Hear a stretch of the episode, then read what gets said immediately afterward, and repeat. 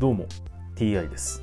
今回は第231回目の配信となります。テーマは引き続き新約聖書の紹介です。早速いきましょう。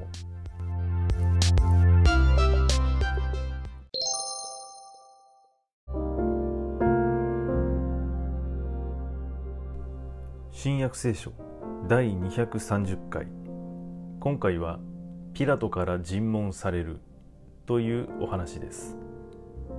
夜が明けるとすぐ、祭司長たちは長老や律法学者たちと共に、つまり最高法院全体で相談した後、イエスを縛って引いていき、ピラトに渡した。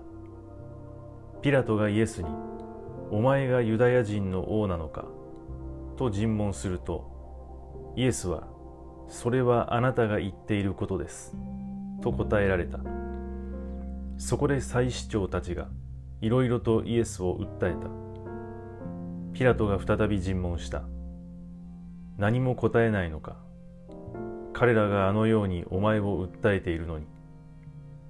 しかしイエスがもはや何もお答えにならなかったので、ピラトは不思議に思った。